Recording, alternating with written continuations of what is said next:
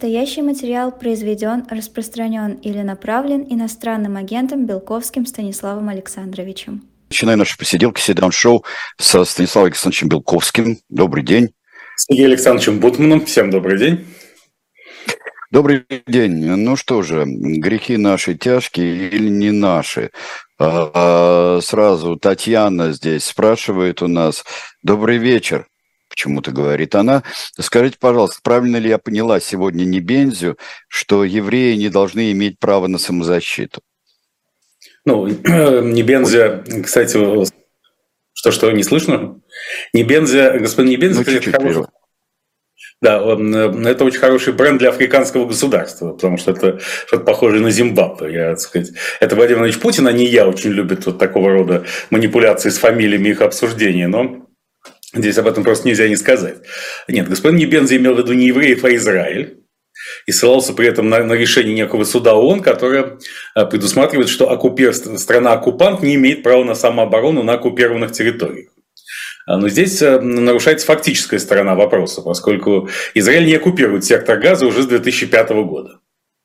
А, к тому же, кому принадлежит сектор газа, не ясно вообще. Там нет легитимной власти, в том числе с точки зрения международного права поскольку вообще-то это должно входить в состав палестинской национальной администрации, чье руководство расположено на западном берегу Иордан, с административным центром в Рамалле, но палестинская национальная администрация не контролирует сектор Газа, а контролирует его Хамас, захвативший там власть в результате переворота. Впрочем, Хамас, правда, взял власть илlegально в палестинской администрации в 2005-2006 э, году, выиграв парламентские выборы, после чего незаконно э, избранный парламент был распущен нынешним руководителем палестинской автономии Махмудом Аббасом. А, поэтому явно Израиль не оккупировал сектор Газа, а подвергся нападению на собственной канонической международно поездной территории, куда вторглись террористы Хамас 7 октября нынешнего года. Поэтому господин Небензи несколько зарапортовался. То есть даже если считать это решение Международного суда ООН чем-то священным, а я считаю, что при нынешней репутации ООН не надо торопиться принимать таких решений и принимать за чистую монету все, что эта организация, ее дочерние структуры генерирует, то к Израилю и Хамасу в нынешнем измерении это не имеет никакого отношения. Зато имеет отношение к Российской Федерации и присутствие войск на территории Украины. Поэтому, может быть, господин Небензя как-то протаптывает дорожку на ту сторону, и, может быть, его ждет судьба легендарного господина, вернее, товарища Шевченко, помните, заместителя генерального секретаря ООН. И, может быть, товарищ Шевченко станет не самым высокопоставленным отечественным дипломатом, перешедшим на сторону безусловного противника, потому что Небензя дал сейчас э, именно большие козыри противникам Кремля и спецоперации Z. Ну да, но здесь, э, конечно, то, что зарапортовался, и то, что а, российские войска в Украине а, находятся. Классический ответ, Станислав Александрович, это другое. Ну, вот, ад это, классический ответ. Да, да. Как, как мы знаем по, по Сартру, Жан-Полю Сартру, ад – это другие. Поэтому, также ад – это другое. Да, ну, вполне. Но дело в том, на что я скажу так по-простому, а что Россия в себе, себе думает официально? Вообще, какова позиция э, России? Э, потому что... Потому что здесь какая-то, как говорил мой отец, э, стой там, иди сюда вообще-то mm. позиция. Или она на, на самом деле достаточно э, понятная? Она, безусловно, понятная. Кремль заинтересован в максимально затяжной и кровопролитной войне в Израиле. Во-первых, потому что это отвлек... и далее отвлекает внимание от Украины и усиливает голоса тех, кто хочет сократить, а то и вовсе отменить поддержку Украины, те голоса на Западе.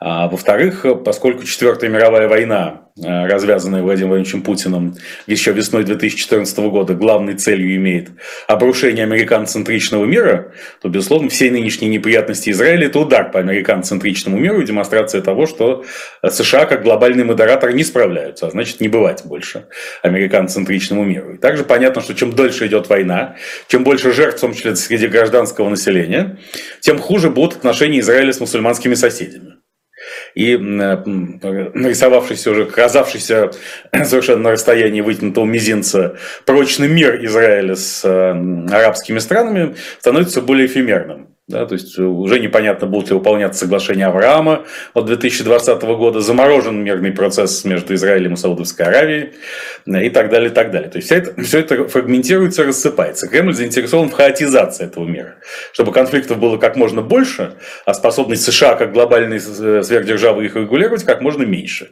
Вот почему Российская Федерация, безусловно, за, даже не за Хамас как таковой, а за длительное продолжение этой войны, сколь угодно долго и с, с максимальными потерями и жертвами для всех сторон, но жертвы же оцениваются по-разному. Израиль на сегодняшний день более нежное государство, чем террористическая группировка Хамас, контролирующая сектор Газы. Поэтому то есть каждая человеческая жизнь для Израиля это гораздо больше слез, э, чем для Хамаса, который прикрывает собственным населением как живым щитом. А, поэтому Тут э, с Кремлем все ясно. Кроме того, Владимир Путин нуждается э, в консолидированной поддержке со стороны исламского мира в рамках своего проекта, мегапроекта по выходу из мира американцентричного. И поэтому, конечно, так или иначе он будет подыгрывать Хамасу. И тут на днях председатель Политбюро Хамаса Халед Машаль, который, кстати, Турция, несмотря на яркие антиизраильские антиеврейские заявления Реджепа Тайпа Эрдогана, попросила из Турции уехать. Э, давал интервью египетскому телеканалу. Я, вы будете смеяться, смотрел это интервью, я не знаю арабского языка, но мне было очень интересно, я был заворожен выражением лица и интонациями господина Машаля. Это были интонации абсолютного победителя. Он торжествовал. Его совершенно не волновали тысячи погибших его соотечественников в секторе Газа. И он сказал, что, конечно, и Россия, и Китай будут нас, безусловно, поддерживать, кто бы что ни говорил. Потому что мы сделали им гигантские подарки. России отвлекли внимание от Украины, и это внимание в, в таком же объеме Украине оказано уже не будет, чтобы не случилось, поскольку для всех приоритетом стал Израиль. А Китаю дали козыри для дальнейшего решения проблемы Тайваня. Потому что чего сейчас совершенно не хочется и не нужно Соединенным Штатам, так это вторжение Китая на Тайвань. Недавно министр финансов США Джанет Йеллен сказала, что Америка такая большая и мощная, что потянет две войны параллельно. Но потянет ли она три войны параллельно, а именно китайское вторжение на Тайвань? Это большой вопрос. Поэтому тут все ясно. Я, кстати, пользуясь случаем, Призываю подписываться на YouTube-канал Белковский, где э, вчера была программа «Доброй ночи, малыши» с изложением гениального плана, который мог бы Владимир да. Владимирович Путин предложить э, мировому сообществу вообще, Хамасу и сектору Газы в частности. Но пока, пока не приключились э, на канал, который я смотрел, и да, э, я хотел бы изложить... Расскажи, расскажите, в чем состоит идея? Дело в том, что на днях была утечка некого материала израильских спецслужб, что вызвало большой международный скандал, о том, что Израиль предлагает выселить два с лишним миллиона жителей сектора Газы в другие государства, в первую очередь арабские, Египет, Тунис и Сирию, и даже в далекую Канаду, где плотность населения весьма низка. Это никого не устраивает. Э, братья-арабы не хотят принимать своих родных палестинцев совершенно. Египет вообще сказал, что только через его труп, что несмотря на все давление Израиля, он, так сказать, палестинцев из сектора газа принимать не будет. Это и понятно, потому что через это уже прошла Иордания, которая приняла после войны Израиля за независимость, после войны 48-49 годов прошлого века несколько сот тысяч палестинцев, и они там чуть не свергли тогдашнего короля Хусейна и всю хашемитскую династию после чего в 1970 году э, Ясер Арафат вместе с его активом был выслан э, из Иордании сначала в Ливан, а потом отправился в Тунис. Египет, э, естественно, опасается роста влияния братьев-мусульман, потому что Хамас так или иначе остается ветвью, ответвлением международной организации «Братья-мусульмане», той самой, которая недолго правил Египтом перед пришествием нынешней власти, военачальников во главе с фельдмаршалом Ас-Сиси, вот бывший президент Мохаммед Мурси, который был э, не изложен, не свергнут в результате военного переворота. Ой, немножко у нас э, завис объявился. А, вот, отвис. А, да? Это, а это существительное, отвис. Отвис это существительное, так же, как и завис. Отвес, отвис, да. Да-да-да. Вот. А, поэтому э, Владимир Владимирович Путин в этой ситуации мог бы выйти с инициативой переселения двухмиллионного, двух с лишним миллионного населения Газа на российскую территорию, на территорию Российской Федерации. Тем более, что место переселения совершенно очевидно. Это нынешняя еврейская АО. А, вся площадь Израиля, э, международно признанной территории, 22 тысячи квадратных километров. Площадь еврейской автономной области 37 тысяч квадратных километров. То есть это почти в два раза больше, чем Израиль. А, население... Это больше, и там вообще очень интересные, да. Население еврейского при этом 147 тысяч человек. В Израиле 10 миллионов при 22 тысячах квадратных километров. Еврейского 147 тысяч при вдвое большей территории. И процент евреев сейчас один, ровно 1% чуть более 1%, 1700 евреев находится в еврейской ООО. Поэтому, если они несовместимы с двумя миллионами палестинцев из сектора Газа, их можно куда-нибудь переселить. Например, в Одинцовский район Московской области. Э, в специальное поселение. Или не, не, не в Одинцовский район, а в Новый Иерусалим. Тоже в Московской области, где на размещение 1700 евреев в специальном коттеджном поселке будет абсолютно... Новый Восточный Иерусалим. Восточную часть Иерусалима. Да. Вот, а, а, э, ну, конечно, это можно все сделать, но очень интересная вообще местность. Я ее только проезжал на поезде, когда у нас было путешествие Эховское, э, еврейская автономная область. Э, и там, как только въезжаешь на территорию еврейской автономной области, то почему-то в телефоне начинает интернет говорить «Welcome to China». Вот это вот тут же появляется это, это конечно, Сергей Александрович, именно поэтому и нужно переселить э, палестинских арабов в еврейскую ООО, поскольку именно это двухмиллионное войско, оно и будет противостоять китайской экспансии. Иначе, собственно, китайцы займут неформально, конечно, им вот не нужно, а фактически там будет несколько сот тысяч китайских жителей, они составят, безусловно, контрольный пакет населения еврейской ООО. Э, вот. А к тому же эти китайцы могут вполне объявить себя евреями, потому что в Израиле есть большая, несколько миллионов, или даже миллионов 20 человек, которые называют себя евреями. Израиль их, правда, в этом качестве не признает, иначе пришлось бы дать им возможность вернуться в Святую Землю. Но э, там, в общем, есть претенденты. Кроме того, естественно, палестинские арабы могут не ехать сразу в еврейскую АО, задержаться по дороге на фронтах спецоперации Z, усилив тем самым позиции России многократно в этом противостоянии. Ну и, наконец, конечно, тут логично переименовать еврейскую АО в палестинскую АО. Это полностью соответствует нынешнему, в общем, антиизраильскому и уже не юдофильскому, а довольно-таки юдоски, иудоскептическому. В свое время я придумал неплохой эвфемизм много лет назад для слова антисемит, евроскептик. Так вот... Э, евроскептик, ну, конечно же. На фоне нынешней евроскептической политики Кремля, кажется, это переименование будет весьма символичным. Этому порадуется исламская умма и лично Рамзан Ахмадович Кадыров, ее неформальный предводитель. Этому очень порадуется вице-премьер Марат Шакирзянович Хуснулин, куратор строительного комплекса, который еще два года назад, назад говорил, что еврейская ОС слишком мала и незначительна, чтобы вообще существовать на карте Российской Федерации. Вечно она путается у него под ногами, и евреи пытаются постоянно пробиться к нему на прием, а он их постоянно не принимает. Тут уже будет двухмиллионный регион, причем не еврейский, арабский. И это э, совершенно новый коленкор. Если таким образом Путину удастся решить проблему газы, э, то, кстати, надо переименовать тогда уже и Биробиджан, административный центр АО, в газу, или в новую газу, что логично подсказывает, э, что ключевой, как ключевым э, управлением в, этой, в этом регионе должен заниматься «Газпром». Естественно. И «Сагаз», «Газпром», «Газпромбанк», все, в общем-то, это. И вообще сам термин, сам термин «газификация» здесь приобретает совершенно новые, новые оттенки смысла, а может быть и новый смысл. Газификация – это превращение территории в сектор газы. Да, да так или иначе новый. И тут уже Западу ничего не... Собственно, война с Хамасом прекратится, э, Израиль снова вздохнет полной грудью и перейдет к мирному строительству, и тут уже Западу ничего не, не останется сделать, как пойти на большие уступки Кремлю по Украине. Поэтому вот этот план мне представляется сегодня максимально актуальным.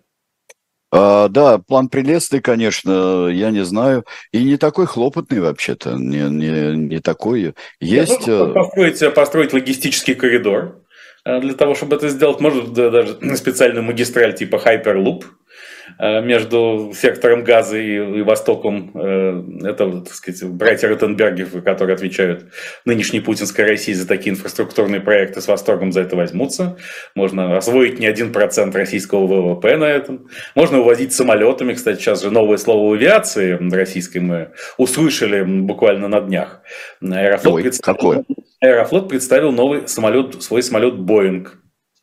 Нет, вы вы не ослышались. Не, не, не, там, не сухой суперджет и не МС-21 и ничего такого, а именно Боинг. Свой собственный, который называется Гавриил Державин. А, это двусмысленное достаточно название, потому что первое, что пришло мне в голову, это старик Державин нас заметил. И в гроб... И дальше такой ужас такой. И даже, да, и даже, так сказать, в гроб сойти благословил, как, как был такой ремейк этой фразы. Потому что не совсем понятно, как в условиях международных санкций, запрещающих поставки в РФ запчастей, авионики и вообще обслуживания самолетов российских, как Аэрофлот будет эксплуатировать этот бой. Ну, естественно, нам объясняют знающие люди, что за счет параллельного импорта, значительная часть которого идет через Турцию и страны Центральной Азии, а части из Китая. Но так демонстративно показывать русский Боинг – это тоже достижение. Если Россия уже может прирастать своими Боингами и Airbus'ами, а не только доморощенными моделями самолетов, то вот они-то и повезут в огромном количестве жителей сектора газа, сказать, надо посчитать, сколько рейсов для этого потребуется, но это будет колоссальное оживление российского авиарынка. А, ну да, да, да, очень интересно это все будет. Я помню уже русский Боинг, это немножко так внушает трепет, потому что я помню русский камамбер в советское время, mm такой вот некий сыр в консервной банке. А русский йогурт, помните, Сергей Александрович, что такое русский йогурт? Русский это... йогурт, я помню. Изобретение конца, самого конца 80-х годов, это водка в пластиковом стаканчике типа из-под йогурта. Да, это вот да, русский йогурт. Да, это чудесный совершенно был русский йогурт. Вот э, вызывал уже как-то так некоторые там состояния гроги вызывал даже, когда его да, потом, видели потом, на потом, кассе, на кассе они стояли. Выяснилось, да. выяснилось, э, что йогурт, э, что эта водка несовместима с пластиком, из которого делается русский йогурт. Было много отравлений, но тогда же развернулась рекламная кампания Coca-Cola о том, что под каждой десятой крышкой приз. И, так сказать, российские креаторы предложили альтернативный вариант вариант к этой компании Coca-Cola под каждой десятой крышкой водка. Да, да, ну это, вот это, вот это да, какой там приз, я не знаю, вот, вот, а вот это настоящая реальность. Да. А, что у нас а, здесь спрашивают а, а, в чате, а почему а, нет идеи переселить в Дагестан, раз там так вот, в общем, настроено? В Дагестане, в Дагестане высокая плотность населения, и в Дагестане, собственно, борьба за права мусульман лучше идет на дистанции, чем в непосредственном соприкосновении. Представляете, что здесь-то Биробиджан, именно еврейская будущее палестинское СКО хороша тем, что очень низкая плотность населения, практически нет евреев, а в Дагестане они все еще есть, э, по крайней мере, горские евреи. Вот, и тут, э, и кроме того, все это находится на Дальнем Востоке. Еще в советское время существовала шутка, какие два места на земле, где живут евреи, Ближний Восток и Дальний Восток. Вспомним также, э, как назывался этот замечательный советский фильм про Биробиджан. Э, типа не путевка в будущее. Не помните, Сергей Александрович, как он назывался? А, Искатели счастья он назывался. Искатели счастья, совершенно верно. Да, Моня, сколько стоит этот пароход? А ты что хочешь купить? Это, там же гениальный, там Зускинд играл, там, там играл Бродский. Это вообще не по содержанию, а по игре. Это был чудесный фильм. А поэтому нужно вот. снять современный ремейк «Искателей счастья», где, безусловно, ярким представителем арабского народа Палестины, едущим в Биробиджан, его сыграет Сергей Безруков, как совершенно незаменимый в таких э, вопросах человек. Абсолютно. Вместе с ним Владимир Машков э, и так далее. Значит, а э, в роли Биби Нетаньягу, всячески строящего козни и убивающего арабов, снимется Алексей Панин, который сейчас прибыл как раз в Сан-Франциско и даже хвастался в соцсетях своим американским паспортом, говоря о том, что он, он написал о том, что он стал агентом Госдепа США и получил американский паспорт. Э, серьезно это или нет, мы не знаем. Запись свою в Инстаграме он удалил, но осадок остался. А вопрос от Ирины Кузнецовой. Стоит ли показывать широко фильм, смонтированный из камер хамасовцев? А, я не знаю, что Ирина имеет в виду. Нет, я знаю, что Ирина имеет Жуткие кадры. Вот. А имеется в виду, этот фильм демонстрировался в Израиле на, на закрытом показе, который вынесли не все. Многие с него ушли, но Израилю важно было показать зверство хамасовцев, и что речь не идет о том, что Израиль вдруг ни с того ни с сего в одностороннем порядке решил обрушиться на сектор газа в силу кровожадности еврейского народа. Нет, что 7 октября и 8 происходили страшные события, и мир должен видеть их именно такими, какими они есть. Я говорю, многие этого зрелища не выдержали. А почему а, так охотно а, много где в мире просто вообще не, не учитывают события 7 октября? Это какой-то феномен психологический или, э, или что-то другое? Ну, во-первых, антиизраильские и пропалестинские настроения в мире всегда были сильные. Просто они находились в полуспящем состоянии, пока не было повода им выплескиваться. Они выплескивались перманентно, когда мы говорим о новейшей там, резолюции Генеральной Ассамблеи ООН, фактически отказавшейся осудить Хамас, зато призвавший Израиль прекратить огонь. Мы же помним, что таких резолюций а, был вагон и маленькая тележка, их были сотни на всем протяжении существования Организации Объединенных Наций, откровенно антиизраильских. Во-вторых, естественно, да. Поскольку мы переживаем смену эпох и Четвертую мировую войну, которая знаменует эту смену эпох, в, в мире достаточно сильные антиамериканские настроения. Антиэлитные вообще антиамериканские особенности, поскольку Америка глобальный жандарм, и, конечно, массу проблем своих, справедливо или нет, чаще всего нет, но иногда справедливо, разные страны, народы и группы связывают именно с Соединенными Штатами. И поскольку Израиль союзник Соединенных Штатов и наоборот, то это все выплескивается и на Израиль, и на ситуацию тоже. То есть по принципу Евтушенко и Бродского, помните, как Иосиф Александрович Бродский сказал, если Евтушенко против колхозов, то я за, то, соответственно, если Соединенные Штаты за Израиль, то я против. Эта логика сегодня актуальна для многих. А, да, верно. Но вот теперь, а, если а, подробно все-таки посмотреть события в Дагестане, действительно не называемый погромом погром, а, точно так же, как а, не называемый а, никем, ни на каком уровне а, в государственной России не называемый террор террором, который был в дагестанском аэропорту, не называется погром, а куча всяких эвфемизмов. Вот здесь действия властей, отношения властей. С одной стороны, там есть арестованные, возбуждены уголовные дела, э, очень интересные заявления Кадырова там есть. Ну вот если в целом рассмотреть уже эту картину по прошествии нескольких дней, что у нас получается? У нас получается, что погром спускает Из 1200 участников беспорядка арестовано около 80, и всем предъявлено какое-то мелкое хулиганство. И вообще, по большей части, административные статьи, а не уголовные. А, то есть, и э, мы знаем, что многие и муфти Дагестана, и борцы ММА во главе с Хабибом, как он, Нурмагомедов, я вот путаю его фамилию, потому что Хабиб точно, он легендарен и всемирно известен. Хабиб, да. Да, Хабиб заявили, что нужно провести снисхождение к организаторам и участникам погрома. Ну, тем более выяснять, что организатор, это понятно, кто это, США и Украина. А, ну, поэтому, значит, просто эти несчастные погромщики оказались заложниками американо-украинской пропаганды, укронацистской. Поэтому, конечно, их надо пожалеть. Но тем, и, и хотя Сергей Меликов, э, руководитель Дагестана, заявляет, что жалеть не будем, де-факто, да, дело спускается на тормозах, кто бы что ни говорил. Но события в Дагестане дали повод для продолжения конституционного переворота в Российской Федерации, на что пока не все обратили внимание. Потому что Дмитрий Сергеевич Песков, пресс-секретарь Путина, ровно сегодня заявил, что решать вопрос об ответственности э, погромщиков и наказании за него будет руководство Дагестана. То есть не следствие независимо будет решать вопрос, и не суд, не судебная власть, а исполнительная власть субъекта Российской Федерации. Это, безусловно, полная смена концепции Конституции РФ. И это есть яркое отражение современного тоталитаризма, при котором э, все, все функции всех ветвей власти находятся где-то в одном месте. На федеральном уровне в руках Владимира Владимировича Путина, а на региональном уровне значит, губернаторы будут решать не суд, а Меликов будет выносить приговоры э, участникам концессии. Это, это такая феодальная федерация, это абсолютно феодальная федерация. Это, ну, причем еще тоталитарная, поскольку от разделения властей отказались. Ну, де-факто от него отказались давно, сейчас провозглашается уже на официальном уровне практически до юра.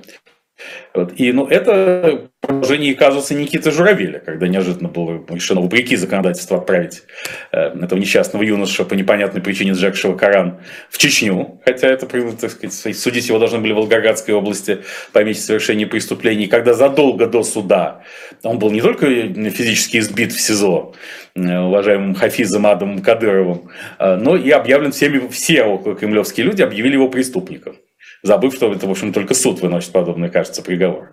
Поэтому здесь мы, все эти события показывают нам, куда продолжает ускоренно двигаться Российская Федерация в смысле своего правового режима. А здесь э, Пелагея Радомска, очень интересно. Э, здесь э, э, она протестует против названия «погром». В Дагестане пострадал хоть один еврей а, причем капслоком евреи написано, а, чтобы называть это погромом. Убиты были только местные полицейские, насколько нам везде сообщили. А, ну вот, я не знаю, прежде чем я передам а, слово Станиславу Александровичу, я бы сказал, что погромом называлось даже те проникновения в местечко, которые останавливались, остановлены были или редко местными властями, или несколько чаще силами самообороны того же самого местечка, что было неоднократно, бывало. Бегут и ищут евреев. Вот что такое погром. Да, при организации ни, ни, ни один еврей не пострадал. Да, но ни один еврей не пострадал, потому что ему удалось не выйти из самолета, а удалось из самолета не захватить. При этом, как справедливо отмечают скептики и всякие критически настроенные наблюдатели, что-то очень странно, ведь погром планировался за несколько часов. Шли активные переписки в чатах по этому поводу. Люди двигались на автомобилях и других транспортных средствах из Мачкачкалы и сельской местности в аэропорт. И у силовиков э, с разных уровней было масса возможностей предотвратить все эти события, э, задушить их на корню и подавить в зародыше. И почему-то такой редкой возможностью они не воспользовались вовсе. То есть Но они была точно как во время... Но вообще-то, когда хоть и с опозданием, Э, то они, конечно, э, силовики, э, тамошние, они все-таки сохранили людей, посадили в авто, увезли их оттуда, и там пострадали их машины. Но все-таки, когда приказ получили, они, они действовали четко, достаточно. Да, но значит, значит, приказа не было довольно долго, и тоже возникает вопрос, а, а к чему бы это? А, тем более, что сейчас глава Федерального агентства по делам национальности заявил, что возможности повторения таких инцидентов не исключены. А, конечно, не исключены, потому что в Карачаево-Черкесии проходят митинги за выселение всех евреев. А вот уже и в Ингушетии говорят, что погромов не будет, но только по одной причине. Что развеян миф о том, что о прибытии а, в Ингушетию некоторого количества евреев. А вот если бы евреи прибыли в Ингушетию, то погром бы стал не только неизбежным, но и, судя по всему, вполне допустимым с точки, с точки зрения нынешних властей. Здесь замечательно написал, уже заблокированный, но я сразу скажу, э, человек по имени Сергей, Сергей э, с вечной антисемитской хреновиной выступает. Как только вас ищут, значит, это уже погром, это мирный город. Вы еще обязательно про Холокост вспоминаете. Э, прекрасно, замечательно, Сергей Архипов, э, вот, наслаждайтесь своим умом. вот, особенно поедая его, это было бы очень хорошо, это очень вкусно. А, я прошу прощения, но это за пределами нашей Родины. А, Наталья, а, у нас происходит зависание, и мое в том числе. Мы продолжаем. Давайте быстренько на одни и на другие выборы. Одни, которые состоятся, другие, которые под сомнением большим. Я имею в виду российские, украинские президентские выборы. Если российских, то вот э, уже явственное появление Надеждина, что это означает? Ну, э, является ли Борис Борисович Надеждин согласованным кремлевским кандидатом, мы узнаем по факту его регистрации или не регистрации.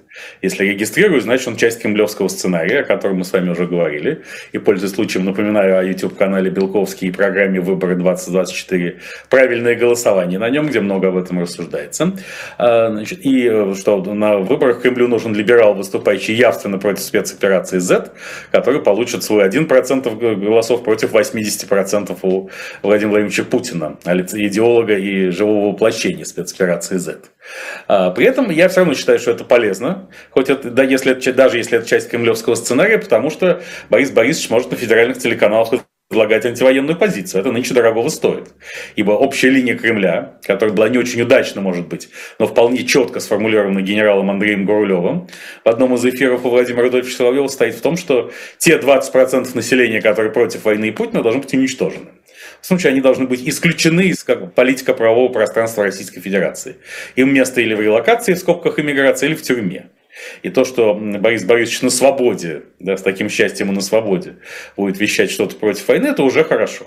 Есть, конечно, надежда на Григория Алексеевича Явлинского, который, как мы знаем, побывал в Кремле и начал говорить с Путиным о прекращении огня. Его соратники сказали, что главная задача прекратить огонь любой ценой. Это, кстати, хороший слоган для пожарной охраны прекращения огня. Пожарная охрана могла бы избрать даже э, Григория Алексеевича своим святым покровителем.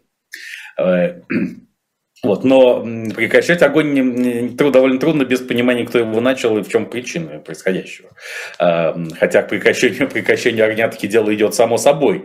И то, я говорю, соратники Явлинского сказали, что вот, наконец, после полутора лет э, призывов его прекращения огня представилась возможность обсудить это с Путиным. Значит, полтора года такой возможности не было. И понятно, почему она именно сейчас представилась. Это мы поговорим об этом чуть позже. Но я, кстати, обратил внимание, поскольку я с замиранием сердца и трепетом много лет слежу за политической карьерой Григория Алексеевича, особенно за участием Яблока в выборах.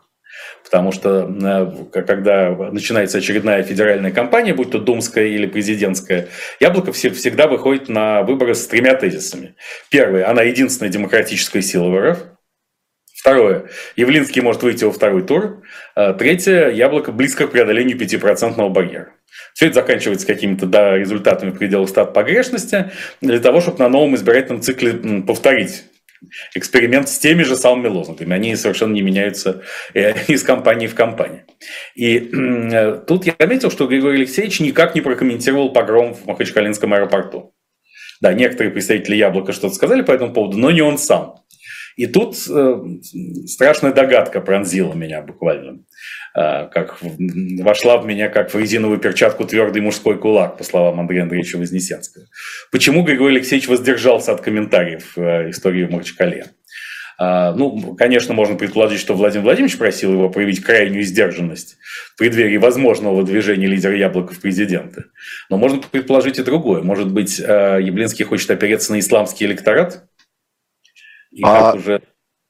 а знаете ли, а, Станислав Александрович, а, у меня а, лично и у нас с Алексеевичем в общем, а, с Алексеем Алексеевичем, есть прекрасная возможность послезавтра задать все эти вопросы впрямую, Григорий Алексеевич.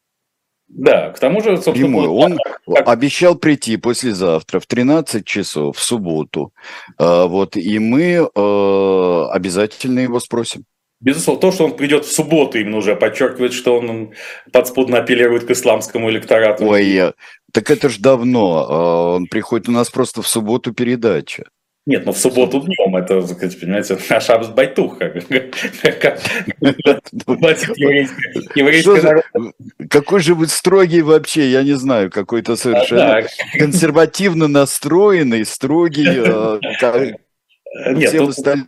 тут должен быть тогда шабатный лифт, или как, или как минимум э, шабизгой, который помогал бы им Григорию Алексеевичу добраться до студии. Но э, действительно, если бы Григорий Алексеевич, э, вот да. я как консультант, как могу дать совет, если бы он действительно принял ислам, а, и пропили, так сказать, о своей религиозности он пока нам ничего не рассказывал за долгие годы политической карьеры, поэтому здесь, а, как говорят наши друзья физики и химики, существует свободная валентность.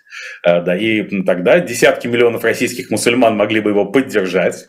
Тут уже даже Рамзан Ахматович не смог бы ничего возражать против этого при всей его верности и преданности Владимиру Владимировичу. И тогда Явлинский действительно вышел бы во второй тур, а Яблоко сформировал бы мощную фракцию на парламентских выборах 2026 года.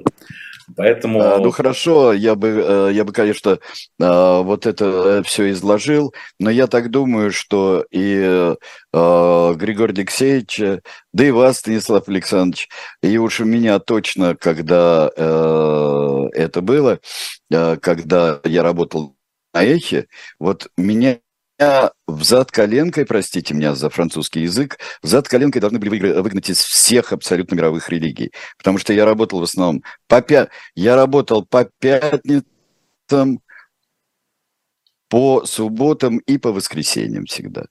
Вот, ну, и по, поэтому я уже смирился. Ну, нет, ну, поскольку, значит, что все, все мировые религии содержат исключения для соблюдения такого типа правил, Например, христианин может не соблюдать пост, если он болен или находится в пути, а мы все находимся в пути из одной эпохи в другую, э, поэтому по, поста не так жестоки. Э, кроме того, э, еврей может не соблюдать субботу, если это связано с необходимостью спасения жизни людей, а мы с вами, безусловно, спасаем жизни самим фактом своей деятельности, то здесь к нам должны быть определенные смягчения. Но проект «Зеленое яблоко», он, так сказать, вот, мне кажется, политтехнологически э, весьма не безинтересным. Сама концепция а... либерализма в России, в связи с чем даже помимо вот «Зеленое яблоко» такой образ возникает, я придумал еще другой политический бренд «Роспил» российской партии, российской партии исламского либерализма. Это чудесная совершенно. Она будет такая же, такого же исламского и такого же либерализма, а, как а, ЛДПР, либерал-демократы. Вот. Ну, ну а как? Вот, собственно, при Жириновском-то порядок был. Смотрите, пока Владимир Вольфович был жив, не было ни спецоперации Z, ни закручивания гаек, ни передачи функций судебной власти исполнительным властям регионов. Да? Как недавно сказал Валерий Дмитриевич Соловей про э, погром в Махачкале, это, пока Владимир Владимирович Путин был жив, это было невозможно. Вот. Так что теперь выясняется, что действительно Жириновский был так или иначе сакральным стражем либерализма и демократии в РФ. Ну да, Жириновского на них нет. Я хочу сейчас э, сделать маленький э, перерыв нашей беседе, э, потому что я бы хотел вам представить коллекцию замечательную, которая стоит, очень стоит посмотреть посмотреть, очень стоит посмотреть на шоп-дилетант медиа, это и собрание сочинений Батюшкова, и это разнообразные мемуары там есть. Внимательно посмотрите. И в какой-нибудь, я думаю, что какая-нибудь жемчужина среди всего этого набора, среди всего этого набора э, э, попадет.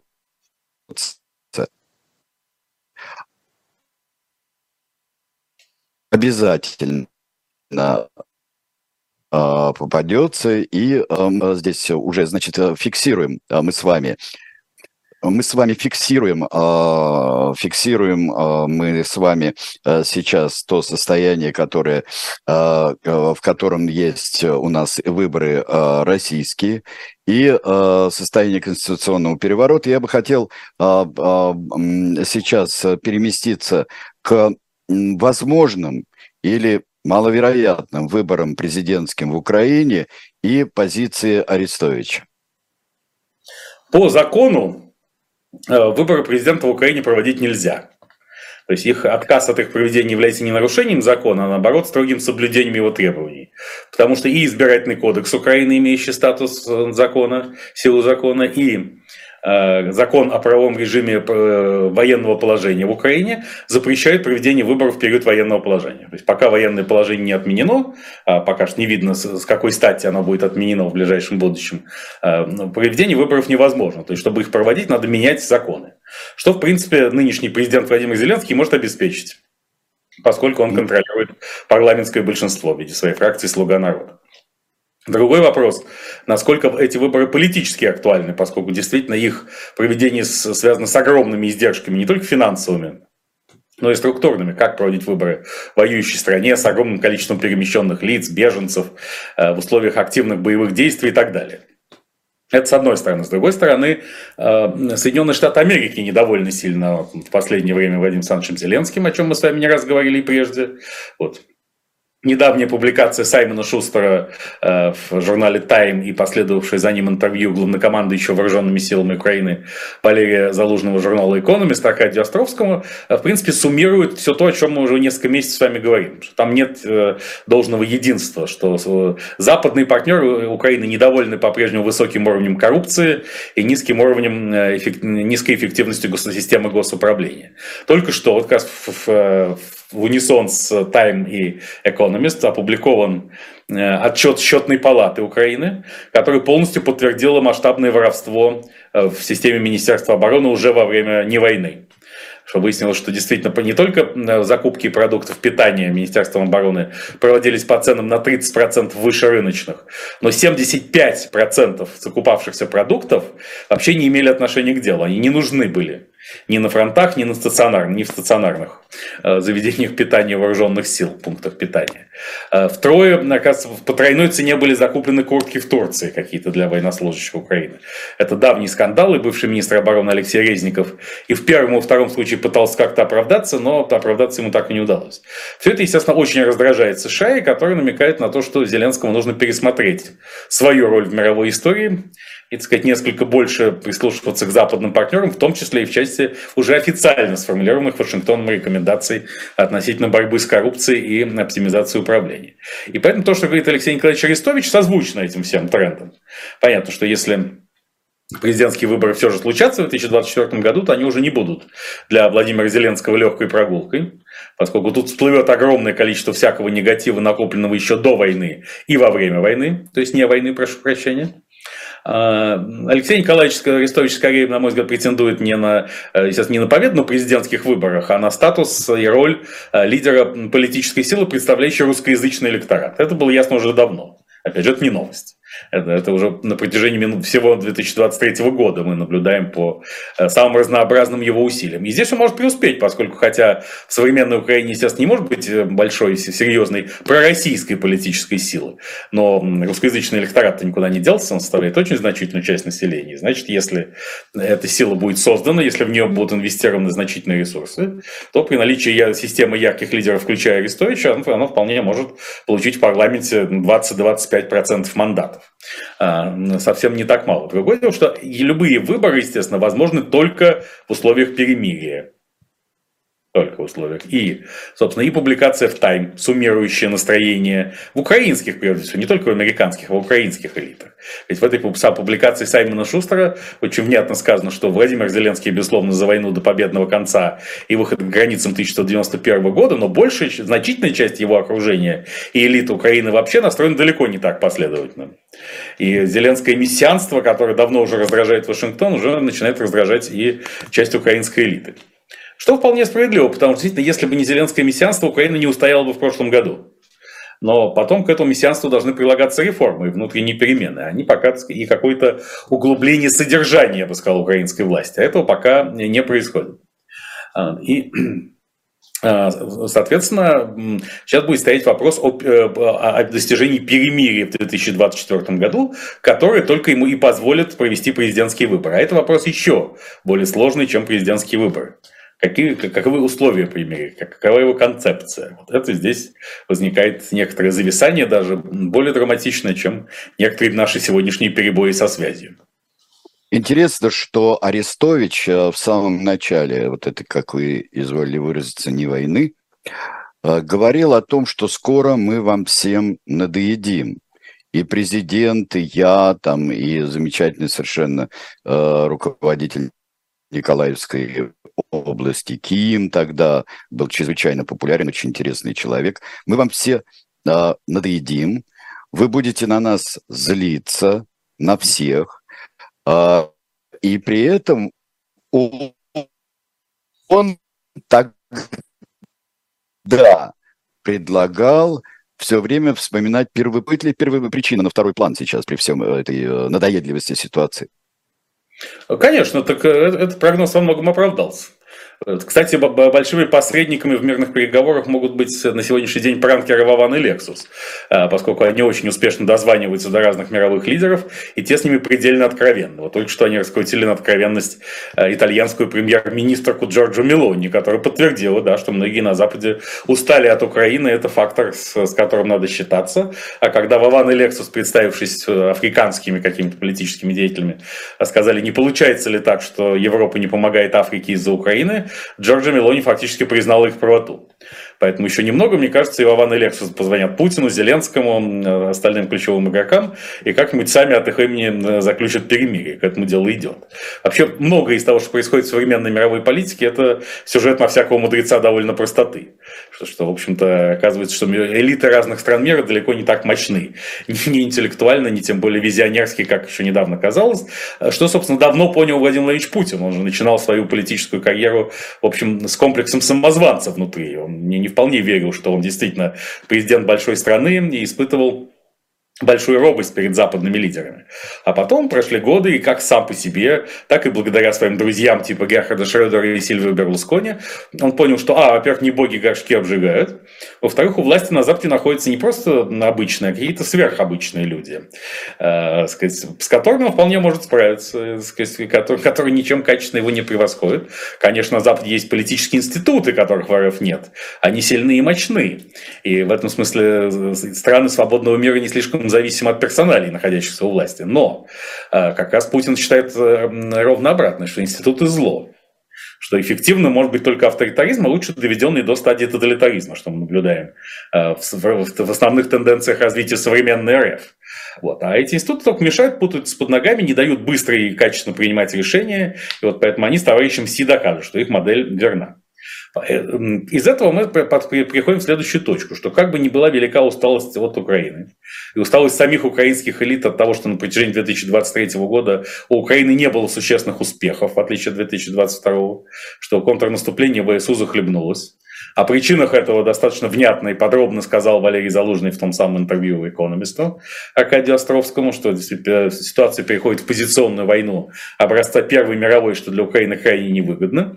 И без качественно новых вооружений, в том числе средств, а, в первую очередь самолетов, а первые 5 F-16, кажется, поступили в Украину на днях, и без средств, новых средств радиоэлектронной борьбы и э, борьбы с минированием территории Украины никакого рывка совершить не может, но главное, о чем говорит Залужный, это, опять же, оптимизация управления. К этому сводится все. Да? Но, тем не менее, свободный мир э, все-таки ставит перед собой вопрос. Так, э, так, висим. Висим. Да, подвисли мы, конечно, очень здорово. А, жаль, сегодня что-то вот происходит с интернетом, а, абсолютно для меня непонятное, что-то а, вмешивается. Это, наверное, какие-то силы вмешиваются. Явно совершенно из-за пределов нашей Родины. Я думаю, что эти срывы интернета, они э, на руку, ну, я не знаю, сами придумайте, сами придумайте кому. Э, я бы хотел сейчас э, попросить нашего видеорежиссера и наших продюсеров, наверное, переподключиться. Если я у вас живой и слышится, то, пожалуйста, мы сейчас Белковского, Белковского переподключим. В 18 часов я бы... Э, очень э, э, вас хотел пригласить в канал э, «Дилетант», и мы э, с Алексеем Кузнецовым разберем дело об убийстве директора рынка в Свердловске и у директора рынка и его семьи в Свердловске в 1964 году. Завтра же у нас с вами, вот то, что я знаю о своих передачах, завтра у нас с вами две передачи. И э, одна из них «Слух и эхо», как всегда. И сразу после этого будет программа «Дилетанты», э, которые, вот насколько я сейчас э, понимаю, будем вести мы с Айдаром Ахмадеевым и приглашать гостей, и делать э, обзоры, обзоры журнала, журнала «Дилетант», его нового выпуска. Новый выпуск своей основной теме посвящен посвящен Бисмарку, Бисмарку и объединению Германии, и вот разным объединениям Германии. И то, что так, э, э, я бы сказал, э, остроумнейшее назвали в учебнике Аншлюсом э, ГДР, Э, вот зная, какая коннотация э, у нас существует со словом и во всем мире существует со словом «аншлюс», то есть с поглощением Австрии в 1938 году. И э, в этом номере еще очень, очень и очень много всего есть. А, дорогие друзья, я пока у нас э, нет связи со Станиславом Белковским, я готов ответить э, предварительно на а, ваши вопросы, э, если они действительно есть. Кроме того, что Борис Чен напек пирогов с Антоновкой и везет внуку. Это правильно. Внуку вести надо. Если внук тем более болеет и скучает, в школу не ходит. Э, да, насколько я понимаю, здесь догадался разведчик, а, что Бориса у него каникулы не сейчас, а в другое а, время. Потому что участие школьников, в частности, у моего внука, с которым мы так прекрасно общались все последние дни, а, а, каникулы. Так, э, дальше. Ну, э, все, давайте, давайте диалог, а не, а не просто, а не просто какой-то. 64-й, да, 15 лет до 79-го. Эх ты, летопись книга, что не год, то напасть. Э, Вектор Ломоносов, э, ну вот вы, если вы считаете а, до 79-го. Я не знаю, что для вас 79-й э, год. Для меня 64-й год – это окончание первого класса. А, первого класса и переход, соответственно, во второй и проведение каникул, летних каникул в селе Введенском под Звенигородом где я прекрасно процветал и впервые прочел книгу «Черная стрела». Это был 64 год для меня. А, Наталья спрашивает, Сергей, не было ли когда-то эксперимента соединить в одном эфире Белковского и Шендеровича? А, я не знаю, я не помню такого. А, вот а, в одном эфире вот соединять а, людей, Ну, если вы думаете, что можно было бы посоединить Белковского и Шендеровича, люди с глубочайшим, прекрасным чувством и черного, и других цветов юмора, то это получился бы такой мощный у нас, я думаю, кейс хотя бы. Вот такой вот очень мощный кейс. Станислав Белковский снова с нами. И вот выходим на коду мы с ним. А, мы прервали... Так, я просто не знаю, из-за этих сбоев там было что-то слышно, что я говорил в предыдущем? Краткое содержание, да. Ранее в сериале. Вот у нас. Да, было слышно последнее, что мы обсуждали про выборы в Украине и что из этого вытекает, да? Нет, я не знаю. А, напомните, выводы как раз. Вот мы говорили... А, а, выводы о том, что несмотря на усталость а, Запада и части украинских элит от происходящего, а, тяготение к перемирию вопросам к Зеленскому, я что выборы нельзя провести без перемирия. А, многие подталкивают это дело к перемирию, но вопрос о перемирии и договоренностях с Москвой и Пекином а, так или иначе упираются в вопрос, готов готов ли свободный мир признать, что тоталитаризм побеждает. И это останавливает так или иначе многих из тех, кто э, как бы хочет прекращ... стремительного прекращения войны в Европе. И не только Джозеф Байден, но и его республиканские оппоненты, которые до сих пор отчасти справедливо считаются украиноскептиками, включая нового новейшего спикера Палаты представителей Майка Джонсона, говорят о том, что нет. Конечно, надо ужесточать условия помощи Украине. Она не может быть бесконечной и безграничной, и она должна жестко контролироваться, но дать победить тоталитаризму Америка не может. И пока это соображение действует, опять же, концепции перемирия нет. А раз нет ее концепции, продолжается не война, в, в ходе которой проведение выборов, конечно, невозможно. Не только юридически, в конце концов, законы можно поменять, как мы уже говорили, но и политически, и гуманитарно. А, да, вот здесь у нас происходят, опять же, все ассоциации какие-то э, ущербные исторические, есть какой-то все-таки такая э, червоточина у них там.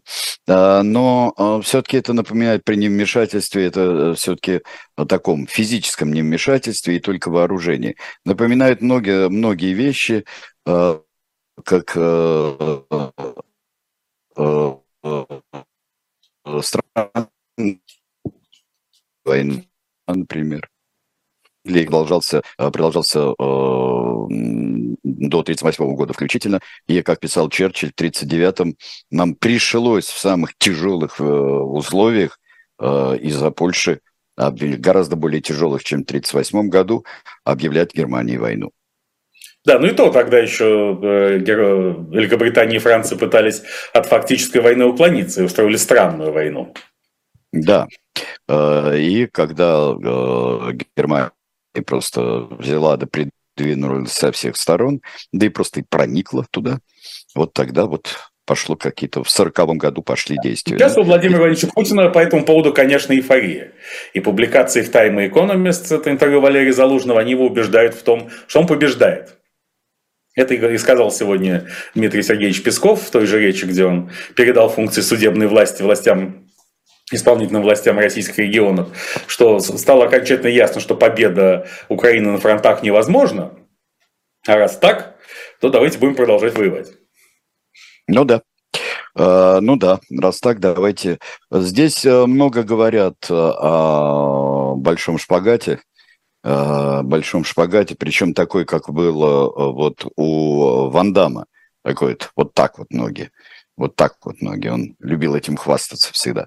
Э, у Соединенных Штатов. И поэтому очень тяжело э, внутри, э, внутри распределять и военную помощь по разным.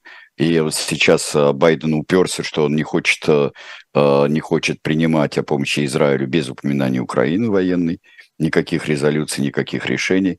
Но вот этот не порвется ли из-за этого ну, шпагата? Я думаю, что и Москва, и Пекин на это и рассчитывают. Что пробьется. Да, скоро, собственно, будет, собственно, почему Кремль так заинтересован в затяжной кровопролитной войне в Израиле, что он максимально затяжной кровопролитной. И израильские элиты, кстати, это прекрасно понимают.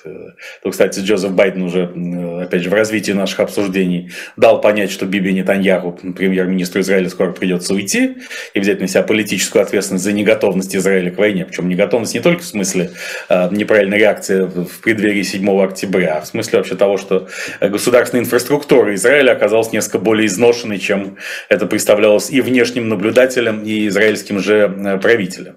А, но в скорости встреча Джозефа Байдена и Си Цзиньпина в Сан-Франциско, и там, конечно, будет обсуждаться вопрос под знаком того, не собирается ли Китай еще умножить страдания глобального гегемона вторжением на Тайвань, и что готовы сделать Соединенные Штаты, чтобы этого вторжения точно не случилось. Например, готовы ли они снять санкции в области технологий, искусственного интеллекта и так далее.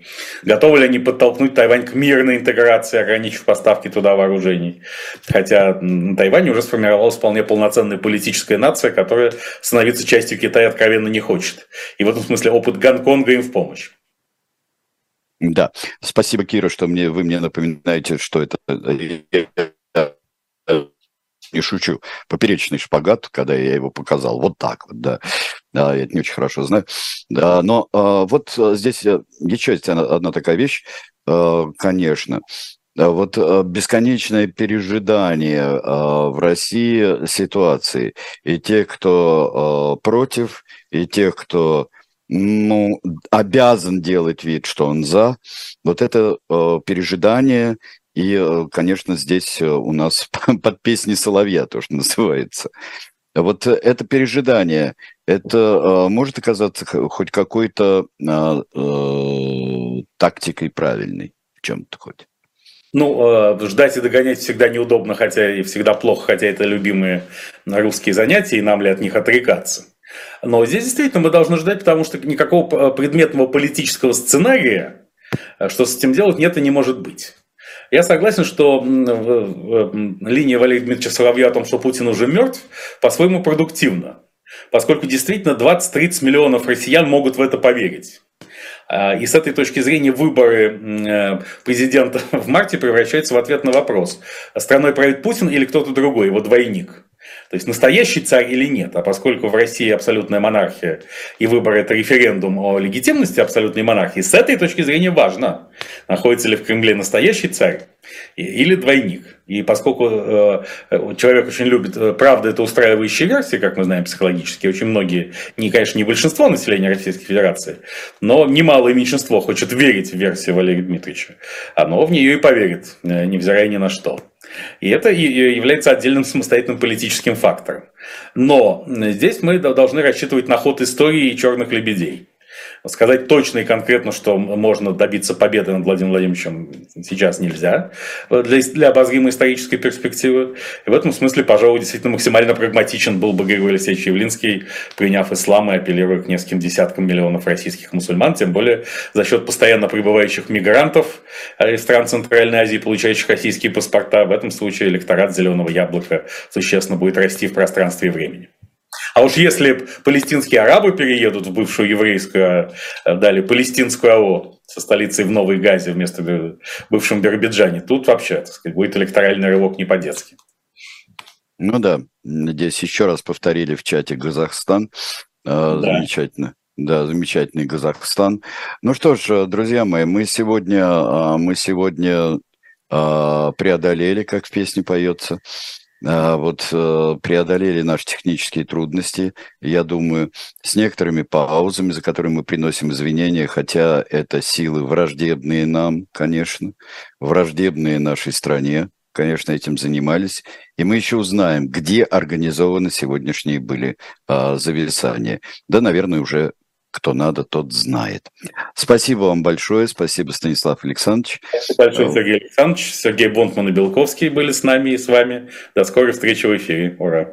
До скорой встречи. Мы встречаемся по четвергам, не нарушая никаких, насколько мне э, понятно, ни одной из э, религий, может быть, где-нибудь какая-нибудь есть, э, что в четверг, например, нельзя работать. Да, можно.